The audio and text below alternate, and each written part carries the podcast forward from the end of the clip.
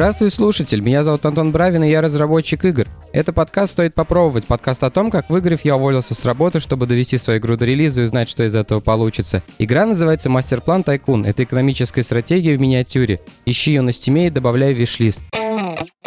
Я большой фанат живых выступлений, обожаю концерты и не понимаю этой точки зрения, типа, зачем ходить на концерты, если там ребята сыграли хуже, чем они сыграли на альбоме. И поэтому я стараюсь ходить на любой концерт э, группы, которую я слушаю, даже если она где-нибудь в соседнем городе, если даже туда ехать надо. А те, кто следит за моим телеграммом, знают, что э, в эту пятницу я пытался попасть на очередной концерт, который у нас в городе был, и что это не так просто, как, например, полгода назад. Организаторы сменили две площадки с момента анонса. Последний Последняя смена была за 3,5 часа до концерта. На самом же выступлении попросили не фотографировать, не снимать. И тут стало понятно, в общем, в чем дело, потому что до этого я думал, что проблема в самих площадках. Где-то аппарат может быть неподходящий, где-то еще что-то, но если у нас даже у Сплина проблемы с выступлением, то э, неудивительно, что происходит сейчас такое даже с более мелкими группами. Надеюсь, что ситуация ухудшаться не будет, но в моменте, пока шанс есть, э, стоит все равно ходить на выступления любимых артистов. И даже если вы считаете, что альбомные записи лучше. Ну а если уж вам так прям вот э, сильно не хочется ходить на концерт, то можете хотя бы просто купить билет и не идти, чтобы поддержать любимого исполнителя. И так как я оказался в тот вечер в центре, а хороший вечер лучше продолжать, пока есть на это силы, я заехал в офис к ребятам, где я раньше работал, повидал старых знакомых, нашел пару постоянных слушателей этого подкаста, поэтому Владу, Андрею передаю привет, а также остальным ребятам, кто слушает, не знаю, насколько постоянно. Потом, правда, случилась странная ситуация. Буквально через 5 минут после после нашего разговора про подкаст а, тот самый Андрей пошел зачем-то соревноваться в армрестлинге с другими ребятами, и, судя по всему, теперь у него там перелом плеча или что-то вроде того. Вызывали скорую. Надеюсь, у тебя все будет хорошо, а, выздоравливай, и лучше слушай подкасты, а не занимайся на пьяную голову армрестлингом. Как видишь, до добра это не доведет.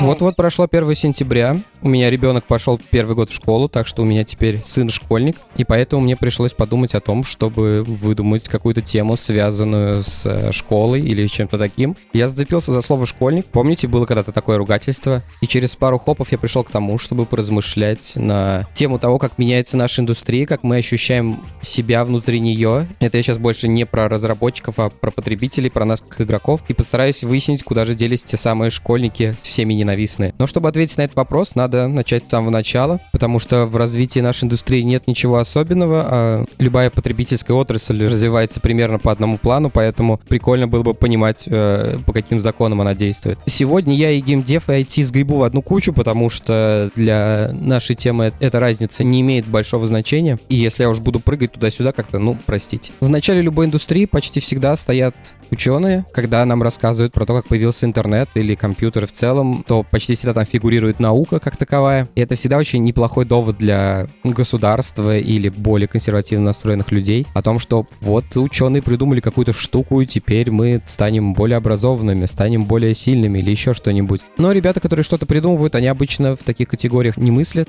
После какого-то открытия, изобретения или что-то вроде того, появляются чуть более прикладные ребята, которые пытаются из этого сделать какое-то устройство, а потом за ними уже подхватывает бизнес и рынок. Задолго до того, как появился интернет, у большинства людей не было идеи соединить э, весь мир в огромную сеть. Нет, просто ребята думали о том, что вот есть у нас два компьютера, которые занимают целый машинный зал. Раз у нас их два, то э, прикольно было бы их просто чем-то соединить каким-то образом, чтобы не таскать эти перфокарты между помещениями, а чтобы они как-то технически могли обмениваться друг с другом данными. И дальше идеи-то особо никакой и не было. Когда им это удалось, мы пришли на следующий шаг, который говорил о том, что давайте мы будем доставлять эти данные между университетами. И в тот момент подоспели уже компьютеры как бытовое устройство, и это позволило этой идее продвинуться дальше, чтобы она могла стать коммерческой. Первый этап нам тут не очень интересен, потому что очень много вещей отваливается на нем, множество э, штук не получается реализовать, только единицы доходят до того, чем мы пользуемся сейчас, а все остальное просто превращается в историю. Индустрия потребительских компьютеров начала развиваться в тот момент, когда Джобс придумал такой постулат, что компьютеры должны быть доступны обычным людям, что они им будут полезны, и это не прерогатива э, какого-то бизнеса или военки,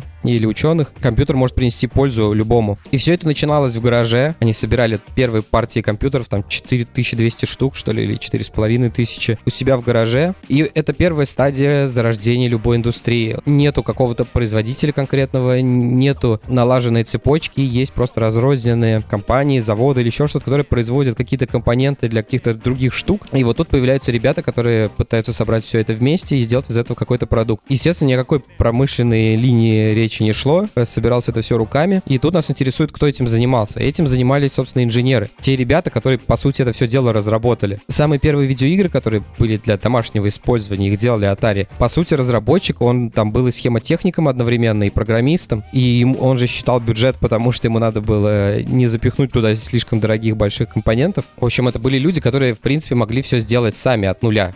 Это самая зачаточная стадия любой индустрии. Точно так же начинали автомобили в самом начале 20 века, когда автомобили стали доступны для покупки людям, но, конечно, не, больш... не массам, а только самым обеспеченным. Эти автомобили надо было кому-то водить. И если вы покупали себе автомобиль, то, скорее всего, вы не садились за руль, вас просто возили, у вас был водитель свой. И этот водитель, он одновременно был и техником. Это человек, который может разобрать и собрать автомобиль обратно собственноручно. Так было и в Британии, так было и в имперской России. Я думаю, в то время количество автомобилей в стране исчислялось, ну, типа сотнями. Если надо было, например, перегнать автомобиль из Петербурга в Москву, это считалось целым предприятием, потому что просто так он не доедет, он, скорее всего, пару раз сломается. Надо кучу запчастей с собой вести, чтобы можно было его в дороге починить. С автомобилями ситуация начинает меняться, когда Ford сделала свою первую модель для, для массового потребителя. Ford Model T он назывался. Он подразумевал сказал то, что этот автомобиль могут купить себе люди и сами его водить, сами его обслуживать. И когда вам продавали этот автомобиль, вас не учили правилам дорожного движения. Тогда не было как таковых правил дорожного движения, их не существовало, потому что автомобиль не был массовым, и правила там начали появляться только что-то типа в 20-е годы. И тогда у обычных людей появился доступ к какой-то технологии, но все еще, чтобы ей пользоваться, необходимо было быть, э, скажем так, энтузиастом. То есть если до этого вы обязаны были быть инженером, который сам то же самое мог сделать с нуля,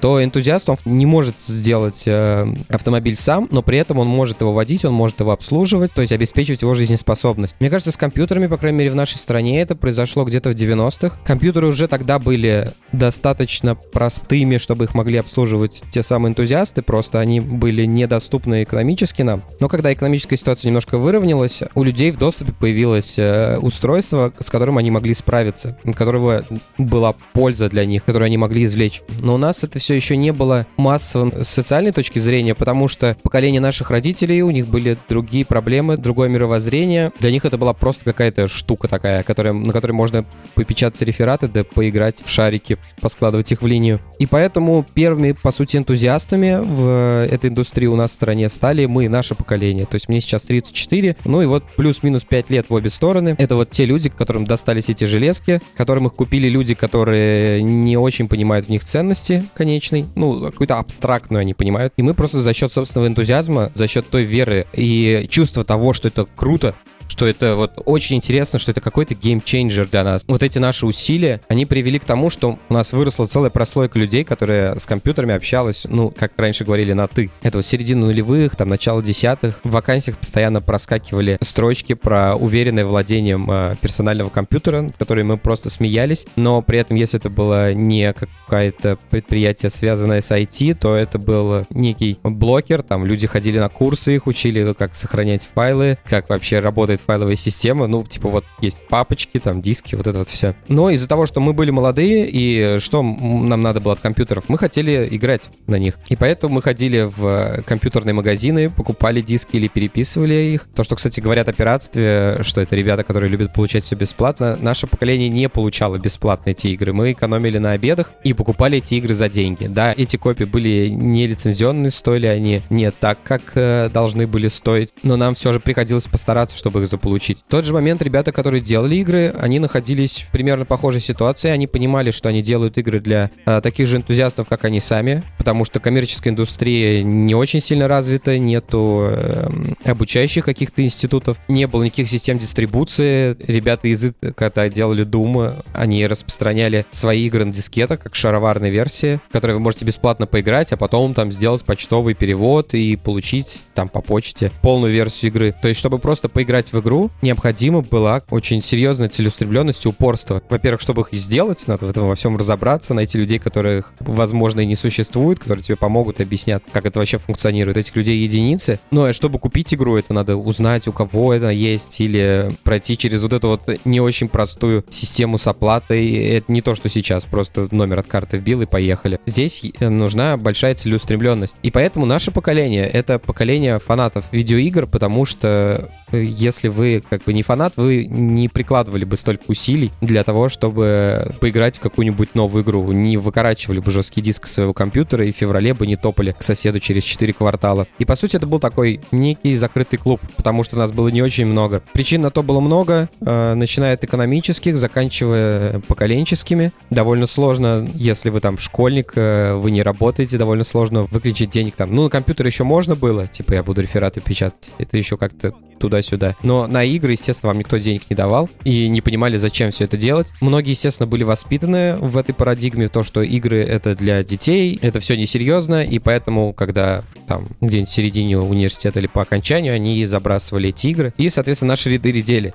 Но когда вы находитесь в каком-то андеграунде, а, с одной стороны, вы чувствуете какую-то элитарность в себе, потому что вас немного, вы много силы инвестировали в то, чтобы в чем-то разобраться. Но с другой стороны, вам приходится постоянно бороться с этим внешним непониманием. И поэтому, с одной стороны, многие хотели пробить это непонимание, с другой стороны, люди, которые делали на этом деньги, понимали, что чтобы это перестало быть там маленьким бизнесом какой-нибудь маленькой компании на 20 человек, необходимо расширить этот рынок, то есть необходимо, чтобы произошло произошло то, что сейчас называют оказуаливанием. Э, с компьютерами тогда это особо не получилось. Э, очень неплохо себя чувствовали консоли, потому что они были, потому что они были, да и сейчас остаются дешевле компьютеров, э, но раньше консоли еще при этом были графически более передовые. Там вот в эпоху PlayStation 2 и PlayStation 3, вот там где-то закончилась эта граница, потому что мощная видеокарта для компьютеров это была не супер обязательная опция, далеко не у всех они были. Технологии стали немного попроще, и среди них нашлись те люди, которые, потратив сил, э, влезли, скажем так, в нашу тусовку, и появились те самые школьники, с чего вся история началась. И тут произошел некий разрыв. Это как и у вас есть маленький закрытый клуб, куда приходит какой-то новичок, которому не приходилось э, тратить много сил на то, чтобы туда попасть. И, естественно, к нему относятся э, с негодованием. Поэтому слово школьник стало ругательным в любой онлайн-игре или в любом э, или в какой-нибудь соцсети, если появлялся человек, который вел себя не так, как было принято, и он сразу обзывался школьником. И, в общем, противостояние, оно было налицо. Все поменялось с выходом айфона и появлением мобильного рынка. Зачем нужен был телефон? Гораздо проще понять, осознать. Это такой компьютер, который у вас в кармане, у него, у него еще есть интернет, вы можете в сеть ходить. Естественно, это был game changer. Новая платформа — это всегда отличный повод, чтобы попробовать свои силы в таком диком западе. С каждой новой платформой всегда такое происходит. И так получилось, что мобильный рынок рос как не в себя, начиная вот с 2007 и вот э, буквально до сих пор. Прикол в том, что он рос не за счет э, вот нас, той гиковой культуры, той того поколения. Он рос за счет других людей, которые просто купили себе телефон, чтобы там YouTube смотреть или просто в интернет заходить. Ну вот игры там где-то показали рекламу, они еще и в игры играют иногда. В Store зашли, ну и почему бы не попробовать. И таким образом образовался другой очень большой слой игроков, которых гораздо больше, чем тех людей, которые играют на компьютерах или на консолях. И в этот момент произошло как раз то самое казуаливание. А игровой бизнес развернулся в сторону мобильного рынка просто за счет его большей аудитории. И это решило вот эти две проблемы. Это помогло игровым компаниям очень сильно вырасти. Игровые компании начали стоить десятки, сотни миллионы долларов, некоторые даже миллиарды, а некоторые даже десятки миллиардов долларов. И в основном благодаря мобильному рынку. С другой стороны, э, отношения людей, которые используют мобильные телефоны, но никогда не играли или там, когда давно играли на компьютерах и консолях, телефоны поменяли их отношение к играм как таковым. Они могут себя не считать там особо как-то геймерами. Это вот э, любимая загвоздка любого опроса. Считаете ли вы себя геймером? И человек, например, который тратит 200-300 э, долларов в год на мобильные игры, не считать себя геймером против того, который тратит там 70-140 на консолях, который геймером себя считает. До сих пор эта проблема в вопросах существует, и э, каждый раз они поддаются каким-то сомнениям э, легитимности этих цифр. Итак, у нас вырос очень сильно рынок, и из-за этого процессы компании, сам бизнес стал более цивилизованным, более привычным к тому, что мы представляем вообще, когда говорим о бизнесе. Разработчики стали задумываться о метриках, о потребностях о своей аудитории, начали понимать, что от какого-нибудь геймдизайнерского решения могут зависеть а, миллионы долларов прибыли. Естественно, когда речь заходит о деньгах, э, любой бизнес продавливает свою позицию в свою сторону относительно креативной части. И это по нам, по вот этой гик-прослойке, которая стояла в начале, очень сильно ударило, потому что мы не понимали, зачем и почему это происходит. Мы как бы существуем в своем пузыре. Среди нас нет людей, которые любят такого рода игры, но при этом они почему-то больше денег приносят. Я очень долго наблюдал за этой ситуацией, и если не вставать в позицию, то исход был, собственно, предопределен. Много было звоночков на эту тему, приходили они абсолютно из разных мест. Например, в Китае очень мало консолей по сравнению с другими платформами, потому что сложно оттуда вытащить прибыль, сложно там издавать игры, китайские цензоры, все дела. С компьютерами там дела вроде обстоят получше, но при этом их не очень много в домашних хозяйствах, эти компьютеров. Там очень много компьютерных клубов, где эти машины стоят, куда люди ходят играть. То есть у них другая форма потребления э, игр. И, естественно, играют они там совсем в другие игры. Они не играют в синглы какие-то, вот в истории, в Last of Us, вот это, это все. Они играют в мультиплеер. И поэтому основная игровая платформа там — это мобильные телефоны. Многие семьи даже детям своим ни компьютеры, ничего не покупают. Вот у тебя есть телефон, сам себя развлекай. Можно сказать, что это как бы Китай, это китайские проблемы, но а, такая же ситуация наблюдается и у нас буквально вот прям под боком. У меня жена до недавнего времени работала в школе, и она мне как-то рассказывала историю, которая мне запала в душу, я теперь всегда в пример привожу. А, ей необходимо было провести какой-то тест, а, тест электронный, соответственно, в компьютерном классе все сидят. Там на компьютере надо было в Excel, насколько я помню, что-то где-то там какие-то поля заполнить, а потом надо было сделать файл, сохранить как, напечатать свою фамилию и положить в нужную папочку. Там папочка с классом, там типа 8Б. Так вот, она пришла и рассказывает, типа там из 12 человек, которые это делали, с этим справилось двое. Вот эту вот процедуру сохранить как не осилили 10 человек из 12. И это восьмой класс. В восьмом классе, наверное, я мог бы э, собрать, разобрать компьютер самолично. Сейчас, конечно, это не супер важное умение, э, вот, возможно, даже немножко маргинальное, но в восьмом, когда я учился в восьмом классе, это типа ого-го было. Королем мира себя ощущал ощущал. А сейчас дети этого не умеют, хотя это стало гораздо проще. Дело в том, что они просто это не надо, они не существуют э, вместе с компьютерами. У многих даже компьютеров дома нету. И не, не потому, что у них денег нет. У них есть там последний про iPhone Max какой-нибудь, но компьютеров у них нету. Он им не нужен. Они живут в мобильном мире. Для них компьютер это что-то, на чем как бы их родители работают. И вот эти соцсети, они формируют определенный режим, определенный темп взаимодействия с контентом, который у них в телефоне. Это вот то самое клиповое мышление, о чем говорят уже даже ругать увлекательным стало. Не считаю, что это какая-то супер плохая штука, это просто, ну, другая форма. Но вот эта клиповость, она влияет и на игровую индустрию тоже. Я, когда, например, играл Final Fantasy 10,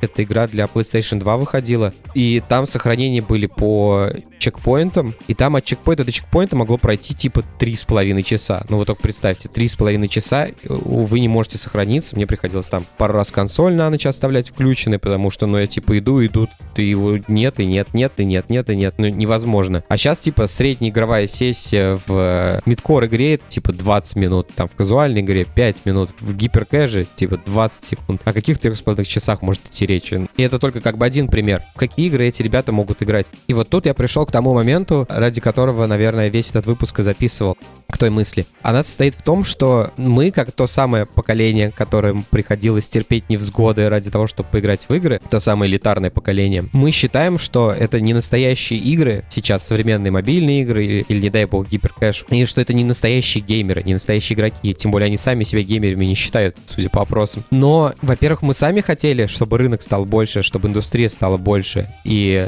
она стала. Но она стала настолько больше, что мы оказались в меньшинстве. Из-за того, что мы провели больше в этом деле времени, больше на это потратили сил, это не делает нас целевой аудиторией, целевыми ребятами. И поэтому мы дальше можем как угодно себя вести, считать себя какими угодно геймерами, но ребят с мобильными телефонами, их тупо больше. И для них это тоже очень большая часть жизни, просто другая. У них такой лайфстайл. Они тоже могут проводить в этом очень много времени, но относиться к этому по-другому. То же самое происходит примерно с музыкой, точнее уже произошло с музыкой. Там, например, мой отец э, рос в те времена, когда пластинки приходилось доставать, их там самопальным образом печатали на рентгенах. Прям надо было постараться, чтобы достать какую-то музыку. Когда я стал активным слушателем музыки, уже тогда был какой-никакой диалап на интернет. Я, в принципе, в интернете мог себе найти mp3-шки, практически любые. А сейчас музыка превратилась, э, музыка превратилась в какой-то фон для лайфстайла, потому что ее выходит там несколько тысяч треков в день, уже практически не делаются альбомы, выпускаются только синглы,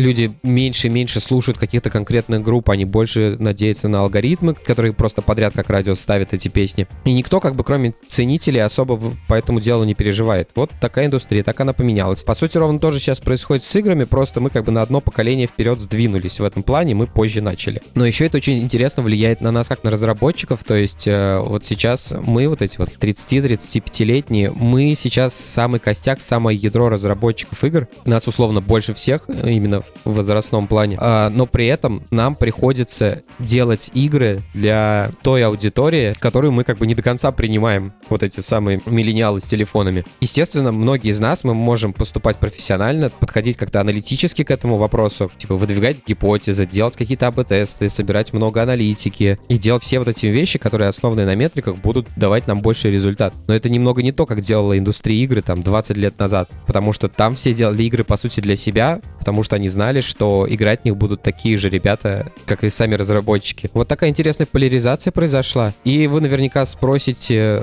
Антон, что же делать в этой ситуации? Ну, говорю, делать ничего. Тут как бы просто стоит осознать то, что произошло, и принять. В этом нет ничего плохого. Просто любая индустрия, когда становится больше, она, она меняется. И можно только порадоваться, что нашим детям не придется преодолевать кучу трудностей для того, чтобы насладиться классными играми, какие приходилось преодолевать нам. Ну а что касается школьников, похоже на то, что все школьники выросли, и теперь эти школьники также работают с нами в одних компаниях. Может быть, они там джуниоры, но мы все в одной лодке, и кажется, что слово «школьник» потеряло свой негативный окрас. Мне интересно, прав я тут или ошибаюсь, Э, считается ли все еще школьник ругательством или нет? Напишите мне, пожалуйста, об этом где-нибудь в э, канале Телеграме под этим выпуском или в группе ВКонтакте. Очень интересно пробить свой пузырь и узнать, что там происходит на самом деле. Поделюсь этой недели, они у меня есть. Во-первых, я хочу посоветовать вам несколько подкастов. Так как у нас сегодня получился такой ретроспективный исторический выпуск, э, то и подкасты будут соответственные. У студии либо-либо есть такой подкаст, называется «Запуск завтра», где они пытаются простым языком объяснять про всякие технологические штуки э, людям. Э, скажу честно, у них не всегда это получается, потому что ведущий там очень неплохой технарь, и иногда они сваливаются в какие-то подробности, которые, естественно, для простых людей, наверное, не очень понятны, но при этом у них все равно попадаются очень классные выпуски. Выпуск, на который ссылку я оставлю в описании, это как электронная почта появилась у каждого российского пользователя. Очень крутая история про то, как появился Mail.ru. Там весь выпуск напичкан какими-то байками. Моя любимая про то, как они переезжали, потому что Mail.ru был изначально создан в Петербурге, и для того, чтобы сэкономить трафик, им пришлось перевозить сервера в Москву. Они просто написали, что вот в эту ночь мы работать не будем, взяли с собой сервера, погрузили на самолет и полетели вот с четырьмя компьютерами. Очень ламповая история, советую послушать. Также туда же я могу посоветовать э, целиком подкаст под названием «История российского интернета». Я сейчас не помню, советовал, советовал его или нет. Интересный формат, один выпуск — это один год, начиная, по-моему, с 91-го или 92-го, не помню. А, там же есть эта же история про Mail.ru. Очень много интересных всяких ребят они позвали, которые вспоминали о том, как они запускали какие-то сервисы, рекламные штуки и прочие вещи. А, при том, что отдельно внимание заслуживают ведущие, которые порой путаются в фактике из-за того, что они немного моложе и не знают каких-то вещей там про диалапные карточки. Но это абсолютно не портит никак атмосферы, просто немного умиляет. Тем не менее, формат и гости сами очень интересно послушать. Э, советую, ссылку оставлю в описании тоже.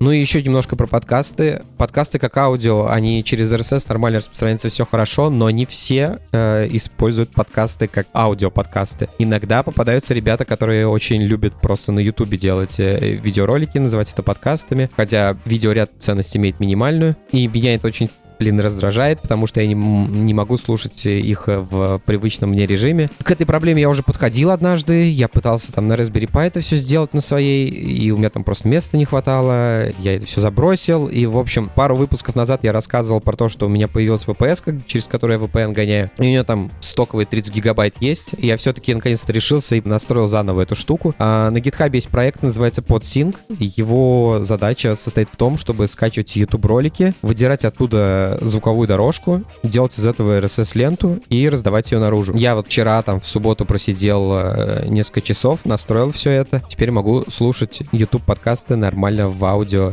как я и привык.